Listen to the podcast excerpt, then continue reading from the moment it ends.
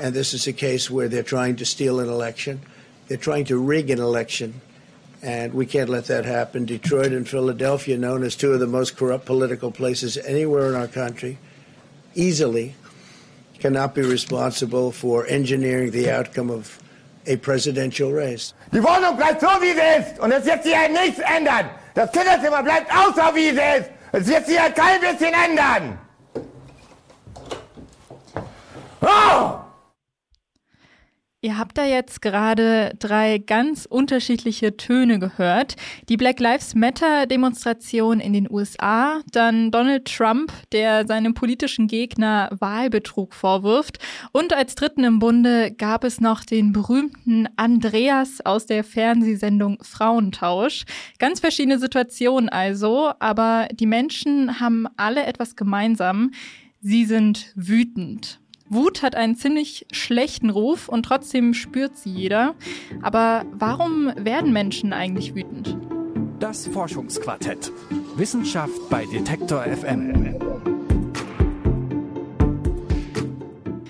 Wut hat viele Gesichter. Manche Menschen wollen Dinge zerstören, wenn sie wütend sind. Andere fangen an zu weinen oder auch an zu schreien.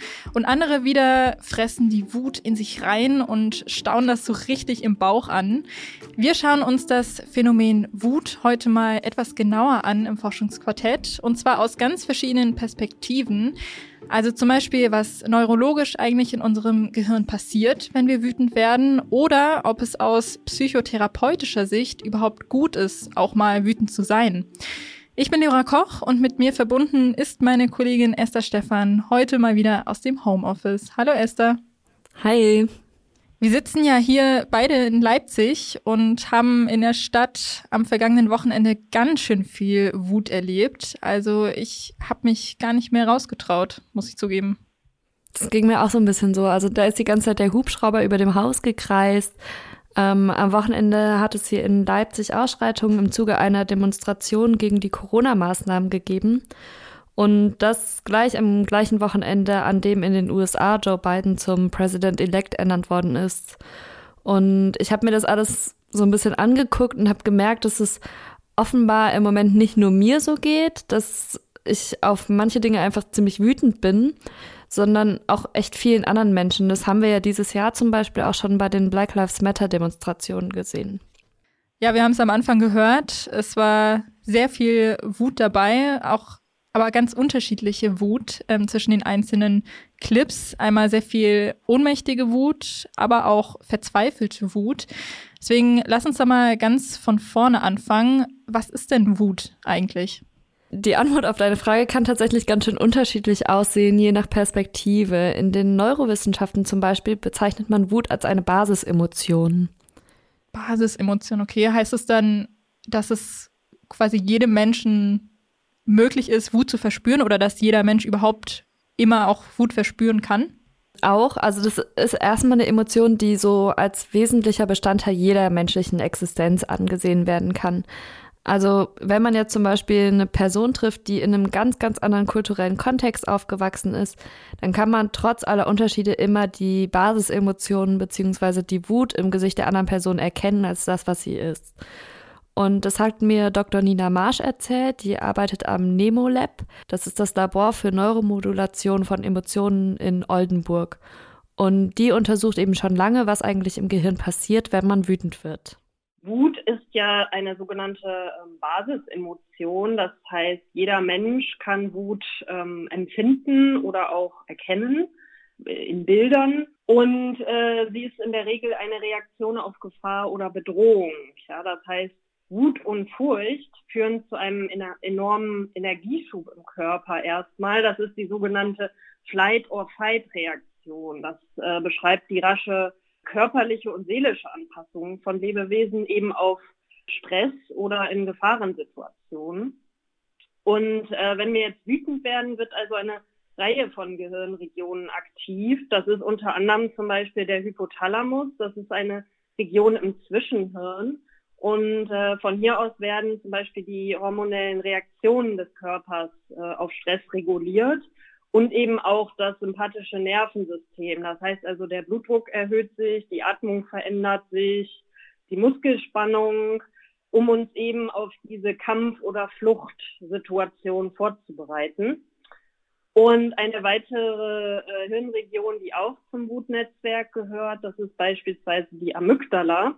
Der äh, sogenannte Mandelkern wird sie auch genannt, sitzt tief im Hirninneren und entscheidet eben mit, wie das Gehirn Situationen bewertet. Ähm, häufig eben, bevor wir auch uns der Gefahr überhaupt bewusst sind.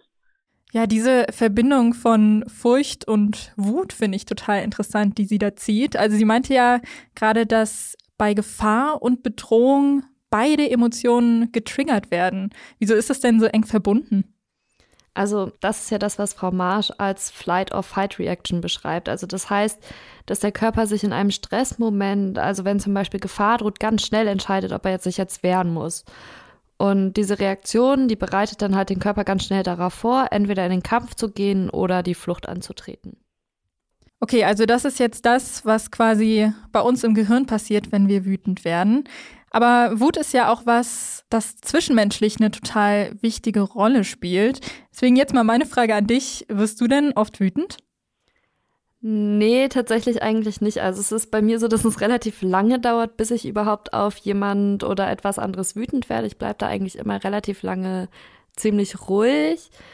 Aber wenn ich dann doch mal wütend werde, dann bin ich halt auch schon richtig sauer und knall auch gerne mal eine Tür oder mir steigen die Tränen in die Augen vor lauter Wut.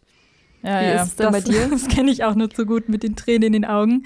Ähm, bei mir ist das alles ziemlich ähnlich und ich muss auch dazu sagen, dass ich schon ziemlich früh im Kindergarten beziehungsweise dann später in der Schule auch gelernt habe, dass Wut eigentlich überhaupt nichts Gutes ist und dass ich Wut, wenn ich sie verspüre, am besten runterschlucken soll und auf keinen Fall ähm, die Wut rauslassen soll.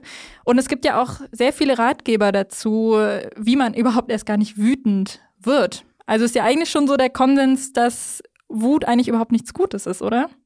Na, ich glaube, da gibt's aber tatsächlich auch nochmal so geschlechtsspezifische Unterschiede. Also, dass es bei Männern durchaus akzeptierter ist, wenn sie halt irgendwie mal vor Wut, weiß ich nicht, gegen einen Stuhl treten oder so und dass es bei Frauen dann schon als viel, viel größerer Regelverstoß wahrgenommen wird. Aber eigentlich ist es halt total wichtig, dass man die eigene Wut auch ausdrücken kann, weil man damit ja auch eigene Grenzen klar macht. Im besten Fall ist halt die Wut nicht nur ein Impuls, der einen dann in so einen in urinstinktlichen Kampfmodus versetzt, sondern halt auch klar machen kann, so, ey, du hast hier jetzt gerade eine Grenze überschritten und bis hierhin geht das jetzt und nicht weiter. Und ich habe mich deshalb halt gefragt, was ist denn eigentlich der Sinn der Wut? Und ich habe darüber mit Verena Kast gesprochen. Die ist eine Psychologin und Therapeutin aus der Schweiz. Und die hat nämlich ein total passendes Buch geschrieben, das heißt Vom Sinn des Ärgers. Und ich habe sie deshalb natürlich direkt ganz am Anfang gefragt, was ist denn eigentlich der Sinn vom Ärger? Und da hat sie, finde ich, eine ziemlich interessante Unterscheidung getroffen. Das ist die Unterscheidung zwischen Wut und Ärger. Naja, wenn Sie daran denken, wie Sie sich körperlich anfühlen, wenn Sie sich ärgern, dann haben wir ja eine Spannung im Körper, wir haben auch Energie im Körper. Und der Sinn des Ärgers ist zu merken, da stimmt etwas nicht. Da ist mir jemand über die Grenze gegangen, hat mich beleidigt, gekränkt, bevormundet, was auch immer. Und dann reagieren wir mit Ärger. Und der Ärger heißt eigentlich, schau mal hin, und versucht das, was jetzt nicht in Ordnung ist, in irgendeiner Form wieder in Ordnung zu bringen. Mit dem Ärger ist eigentlich das, wenn wir den Ärger einfach so rauslassen, dass er bei anderen Menschen sehr, wieder sehr viel Ärger bewirkt.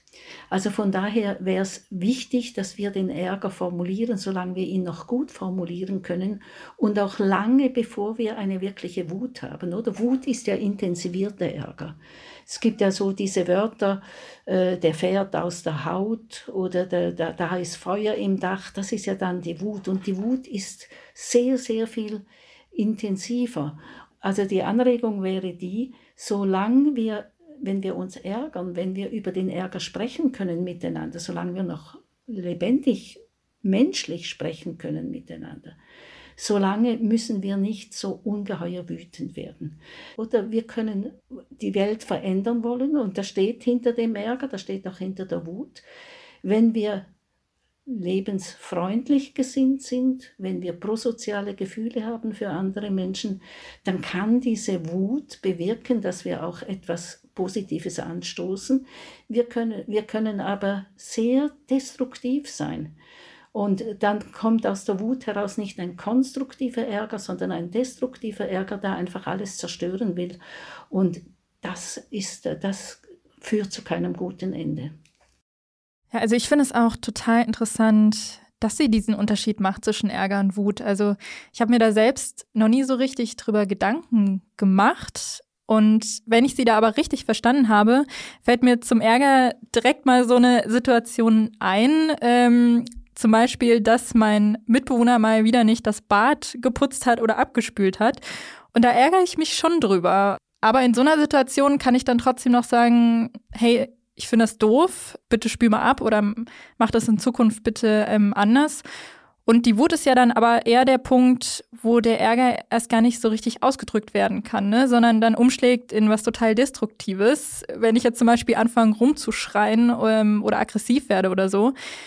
Und ja, da geht ja dann schon immer mal auch was kaputt. Ja, total. Und ich finde es eigentlich auch noch darüber hinaus voll interessant, dass Wut auch so unterschiedlich aussehen kann. Also wir haben ja beide gerade schon so drüber gesprochen, dass uns beiden irgendwie schnell mal die Tränen in die Augen steigen. Ähm, aber dass andere Leute halt irgendwie dann doch viel impulsiver und viel lauter vielleicht auch sind, obwohl das halt eine Basisemotion ist. Also es ist dann halt doch so, dass manche Leute einfach anfangen zu weinen, wenn sie wütend sind. Und dann kann es ja vielleicht sogar auch Probleme beim Gegenüber geben, das halt zu interpretieren. Und dann gibt es halt ja, genau, eben auch solche Menschen, die einfach total aus der Haut fahren und die die Tür in kleinen Dinge werfen und vielleicht sogar dann auch gewalttätig werden. Ja, genau. Also Wut drückt sich bei jedem total unterschiedlich aus, obwohl man eigentlich Wut auch direkt erkennen kann, wenn jemand äh, gewalttätig wird oder die Türen zuknallt. Bei den Tränen wird es dann manchmal ein bisschen schwierig. Ähm, wir hatten ja am Anfang diesen Vergleich gezogen zwischen Wut und Angst, beziehungsweise ähm, gesagt, dass in manchen Situationen, wie zum Beispiel in einer Gefahrensituation, man entweder das Gefühl Angst oder das Gefühl Wut verspürt. Und bei Angst ist es ja aber schon so, dass man direkt beim Gegenüber merkt, wenn er oder sie Angst hat. Also das ist eine Emotion, die bei jedem ja schon gleich aussieht, im Gegensatz jetzt zu Wut, ne? Ja, total. Da habe ich auch mit der Frau Marsch drüber gesprochen. Und die schauen sich im Labor ja sowas auch dann im MRT an und das sieht dann halt ganz unterschiedlich aus. Auch unterschiedlich je nachdem, wie Wut jeweils empfunden oder ausgedrückt wird. Das sieht man, also was ja in, im MRT untersucht wird, sind ja Aktivitäten in unterschiedlichen Hirnregionen. Und das kommt dann eben sehr stark auf den äh, Untersuchungsgegenstand an. Ne? Also äh, mit welcher Frage man sozusagen in einer Studie dann Probanden untersucht und welche Aufgabenstellung bearbeitet wird. Da kann man dann unterschiedliche Aktivitäten in Hirnregionen wie eben der eben erwähnten Amygdala oder präfrontalen Regionen beobachten. Bei denen, die sozusagen das unterdrücken, ist eben das Interessante, ähm, dass ja äh, in Form, also dass sowohl bei der Unterdrückung, aber eben auch bei der Äußerung von Wut wenn wir jetzt auf der, äh, also auf der hormonellen Ebene schauen, ist ja zum Beispiel die Ausschüttung von Stresshormonen. Also das Stresshormon Cortisol ist ja zum Beispiel äh, maßgeblich bei der Regulation von Stress. Also wie reagieren zum Beispiel Menschen auf Stresssituationen. Ja? Äh, die einen mit Furcht und die anderen, also Fight or Flight, ne? die einen mit Furcht und die anderen vielleicht eher äh, ähm, mit Wut. Und da wäre zum Beispiel sozusagen auf der Ebene oder äh, wie gesagt Unterschiede in der äh, Aktivität der Amygdala. Die ließen sich dann auf so ein äh, Bild dann äh, identifizieren. Also das ist halt so, dass man im MRT darstellen kann, welcher Bereich im Gehirn gerade arbeitet. Und wenn es jetzt zum Beispiel um Wut geht oder auch um Angst, dann sieht man im MRT, dass zum Beispiel die Amygdala auf dem Bild aufleuchtet sozusagen. Und die Amygdala ist ein Bereich im Gehirn, der sitzt so mittendrin. Und der ist zum Beispiel zuständig, um Angst zu steuern, aber eben auch, wenn es um andere Affekte wie Wut geht. Und davon gibt es übrigens auch nochmal ein Bild im Online-Artikel zu diesem Podcast. Okay, also Wut ist ein Affekt, also kann ziemlich plötzlich und äh, unkontrolliert auch einfach ausbrechen. Jetzt gibt es ja, ich habe es vorher schon angesprochen, so ein paar Online-Kurse oder auch Bücher, so Ratgeber, dass man Wut erst überhaupt nicht verspürt oder die irgendwie unter Kontrolle kriegen kann. Bringen die da jetzt überhaupt was, wenn Wut doch eigentlich aus dem Affekt passiert? Ja, tatsächlich schon. Also es gibt zum Beispiel therapeutische Praxen, die sich auf Emotionen spezialisiert haben. Dazu gehört dann auch die sogenannte emotionsfokussierte Therapie. Und die Menschen, die damit arbeiten, die versuchen eben, dass Emotionen von Patientinnen und Patienten besser verarbeitet werden können. Ich habe da mit Imke Hermann gesprochen, die hat eben genauso eine Praxis für emotionsfokussierte Therapie in München. Und die hat mir auch erklärt, was der Unterschied von ihrer Therapieform zu anderen Arten ist. Also wenn ein Verhaltenstherapeut arbeitet klassischerweise mit Verhaltenstraining und mit Veränderung von Kognitionen. Ähm, Verhaltenstherapeut arbeitet klassischerweise nicht mit aktivierter Emotion in der Sitzung. Und wenn ich jetzt auch Tiefenpsychologe bin oder ähm, Analytiker, dann arbeite ich deutlich mehr über Emotionen. Also Emotionen spielen da oft noch eine größere Rolle. Aber was die Ansätze auch nicht tun, die haben kein Veränderungsmodell, also kein theoretisches Veränderungsmodell, wie ich über die Arbeit von mit aktivierter Emotion in der Sitzung zu Veränderungen auf psychotherapeutischer Ebene komme. Und das hat eben die emotionsfokussierte Therapie. Das heißt, umgangssprachlich würden wir es nennen Clinics Therapy, weil ich echt eine Menge mehr Taschentücher brauche, als wenn ich irgendwie VT-mäßig oder analytisch arbeite. Und Frau Herrmann hat eben auch eine etwas andere Vorstellung von Wut als Frau Kast. Frau Kast meinte ja, dass wenn man Ärger verspürt und man den eben nicht ausspricht, dann kann der halt zu Wut umschlagen. Aber Frau Herrmann sagt, dass es eigentlich so ist, dass Wut immer etwas Destruktives, also Zerstörerisches hat. Und zwar, weil die eigentliche Emotion, die eine Reaktion auf die Grenzüberschreitung oder die Hilflosigkeit ist, tatsächlich einfach überdeckt wird. Da kommt dann wie so ein Deckel drauf. Also wir unterscheiden verschiedene Arten von Ärger. Den Ärger, den viele von uns kennen, ist mehr so ein hilfloser Ärger. Das ist ein Ärger, der nicht aufhört. Also stellen Sie sich vor, es hat Ihnen jemand Unrecht getan oder Sie fühlen, dass jemand Unrecht Ihnen getan hat oder Sie fühlen sich benachteiligt oder Sie fühlen sich degradiert. Dann fühle ich mich unten drunter in der Regel entweder verletzt oder beschämt oder erniedrigt, irgendwas in diese Richtung. Aber oben drüber erlebe ich einen Haufen Wut. Aber die Wut ist keine selbststärkende Wut, die mir hilft, mich abzugrenzen und mich wirklich stärkt, sondern die hört im Grunde nicht auf. Die fühlt sich dann im Kern doch immer wieder hilflos an und facht die ganze Zeit immer wieder auf. Und die Wut ist im Grunde keine, also in der Therapie, keine besonders hilfreiche Art ähm, von Emotionen. Die hilft mir nicht weiter, die stoppt eher den Prozess, die legt wie so ein Deckel drauf auf die Dinge, um die es eigentlich geht. Und wenn ich dann später arbeite, also ich versuche, wir in der Therapie versuchen wir an diesem Ärger vorbei zu manövrieren und zu dem zu kommen, was drunter liegt. Und das sind eben oft Verletzungen oder Scham oder sich erniedrigt fühlen oder nicht gehört fühlen und solche Dinge. Das sind die Emotionen, um die es dann oft eigentlich geht.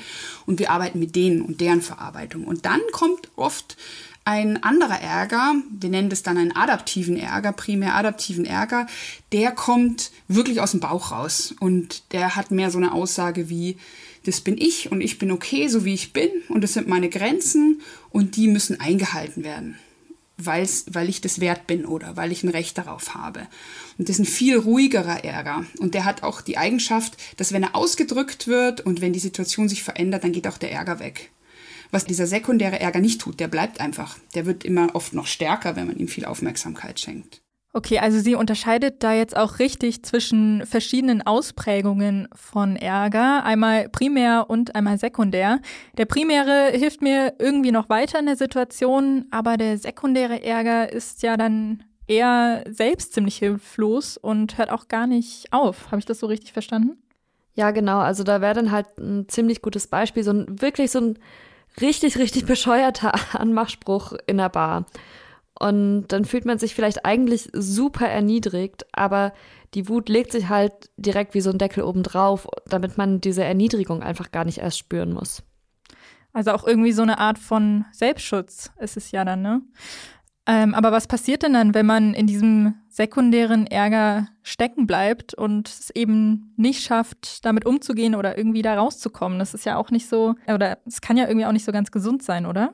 Nee, das Problem ist halt, dass man sich dann quasi einfach immer weiter in der eigenen Wut vergräbt. Und dann ist eben auch dieser Selbstschutz dahin und es kann dann einfach nur ungesund werden, mein Frau Herrmann. Also ich glaube, es gibt verschiedene Arten. Also es gibt, es gibt Menschen, die haben sich sozusagen den Zugang zu Ärger, auch adaptiven Ärger, einfach verboten. Die werden einfach nicht wütend. In, äh, und das erschwert zum Beispiel Ablösungsprozesse, Verarbeitungsprozesse. Wir brauchen ganz oft Wut. Wir haben Wut, weil wir sie oft brauchen. Das ist in Homo sapiens angelegt, um unsere Grenzen zu verteidigen, um Ungerechtigkeiten gerade zu rücken, um unseren eigenen Wert stärker zu fühlen. Die Wut ist sozusagen, wenn man es wissenschaftlich betrachtet, eine Emotion, die nach, die geht nach vorne, die geht in den Kontakt, die ist, die schiebt, die verteidigt die Grenzen. Während Gefühle wie Scham und Angst rückzugsorientiert sind und eher verhaltenshemmend sind. Und ähm, wir haben das in der Psychotherapie haben wir das Problem oft, dass Leute zum Beispiel aufwachsen, sehr viel Demütigung oder ähm, das Gefühl haben, nicht gut genug zu sein im Aufwachsen und natürlich eine Verletzlichkeit für diese Gefühle haben, die was mit Scham zu tun haben, mit nicht gut genug sein, mich nicht wertvoll sein, nicht wichtig sein haben. Und wenn dann diese Gefühle angetickt werden, dann können sie die nicht verarbeiten oder das Gehirn kann die nicht gut verarbeiten und geht dann in sekundären Ärger. Und dann hört der einfach oft nicht mehr auf. Da kann ich mit Patienten 40 Stunden drüber reden, wenn es mir nicht gelingt, von diesem sekundären Ärger an das zu gehen, was unten drunter liegt, dann wird das, dann bringt die Therapie A nichts. Und wenn ich diesen Ärger dann ähm, auch nicht im Griff bekomme, weil ich über das rede, was drunter ist, dann wird das einfach gesundheitsschädlich. Da gibt es einfach Somatisierungen, solche Dinge. Und da unterscheidet sich Frau Herrmann dann eben doch gar nicht so sehr von Frau Kast, weil die nämlich auch sagt, eigentlich ist gar nicht die Wut das Problem, sondern der falsche Umgang mit der Wut oder dem Ärger. Ich schaue natürlich Fernsehen und da höre ich dann Menschen, die sehr wütend sind. Aber das ist für mich dann so eine Wut, wo man sich auch gegenseitig ansteckt. Das ist auch verbunden mit Hass. Äh, da ist schon dahinter die Idee, man müsste etwas verändern, aber mit dieser, in, in dieser destruktiven Intensität wird man wahrscheinlich nichts verändern. Es gibt ja aus dem Ärger heraus, gibt ja die ärgermotivierte Aggression. Und die ärgermotivierte Aggression heißt ja eben nicht, ich will etwas verändern oder ich sage, das ist nicht in Ordnung und aus dem heraus gibt es dann auch einen handfesten Streit. Und der Sinn von diesem Streit ist ja dann auch, dass man äh, merkt, was man, welches Problem man gemeinsam in die Verantwortung nehmen muss. Und jetzt gibt es Menschen, die sagen nicht, es ist etwas nicht in Ordnung, sondern sie entwickeln so etwas wie eine passive Aggression. Die sagen zum Beispiel ständig, ich weiß nicht. Also man fragt sie, bist du jetzt damit einverstanden oder nicht? Dann sagen sie, ich weiß nicht. Das ist eine passive Aggression. Und die macht einen ja auch ziemlich hilflos, wenn man Adressatin oder Adressat ist von diesem ständigen Ich weiß nicht. Oder andere Menschen vergessen immer alles. Oder andere Menschen vertrösten uns. Das sind passive Aggressionen.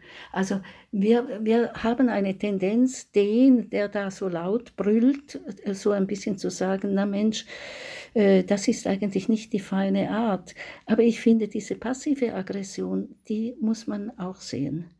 Ah ja, diese passive Aggression, die kennt man ja auch so als Klischee ähm, aus einigen Paardynamiken, sage ich jetzt mal, wo der eine Partner zum anderen sagt, hey, du hast doch irgendwas und der andere sagt, ähm, nein. aber natürlich, natürlich hat er irgendwas, aber will es nicht ausdrücken. Ähm, aber das Gegenteil ist natürlich auch nicht so schön, ne? Also direkt einfach loszuschreien wegen jedem ungewaschenen Teller, weil das ja das Gespräch ja auch nicht weiterbringt. Beides, beide Versionen bringen das Gespräch nicht voran. Ja, und ich finde es eigentlich voll das gute Fazit, also dass man sich halt auch einfach überlegt, was will ich denn von anderen Menschen, wie kann ich das auch ausdrücken, eben vielleicht auch auf die Gefahr hin, dass ich dann doch Schwäche zeigen muss, weil ich eben zugeben muss, dass ich erniedrigt wurde und einfach jetzt gerade wütend bin oder dass eben meine Grenze an einem bestimmten Punkt überschritten ist. Und die Frau Marsch, die ja Neurowissenschaftlerin ist, die meinte auch nochmal, wie wichtig das eben ist, sich mit Wut auch auseinanderzusetzen in unserer Gesellschaft gilt es ja eben als, als Tugend, dass wir unsere Gefühle unter Kontrolle haben. Das heißt, Wut ist ja häufig verpönt. Ne? Wer wütend ist, gilt als unbeherrscht und inkompetent. Das ist ja eher etwas, was man vielleicht mit unangenehmeren Emotionen auch verbindet. Und ähm, wenn man das jetzt aber, äh, sage ich mal, ähm, dem etwas Positives abgewinnen will, ist Wut eben auch eine total wichtige Emotion. Also evolutionär betrachtet dient sie eben den unseren Vorfahren als Schutz, zum Schutz. Und heute liegt sie eben oftmals auch einem gesellschaftlichen Wandel, Wandel zugrunde. Ne? Sie hat etwas Rebellisches, sie ruft Veränderungen hervor und sie zeigt eben auch Grenzen auf, bis hierhin und nicht weiter. Und das spiegelt sich ja eben auch in einer Reihe von Ereignissen wieder. Ne? Das ist vor, zum Beispiel eben die Fridays for Future und die Black Lives Matter Bewegung bis hin eben jetzt zu den ähm, US-amerikanischen Wahlen. Und ich glaube, es ist eben auch nochmal in der heutigen äh, Zeit wichtig zu bedenken, dass das eben auch ein Veränderungsprozess in welcher Richtung auch immer hervorrufen kann, der durch Wut getriggert wird in gewisser Weise. Wir haben uns in der heutigen Folge vom Forschungsquartett mal ganz genau mit dem Thema Wut auseinandergesetzt.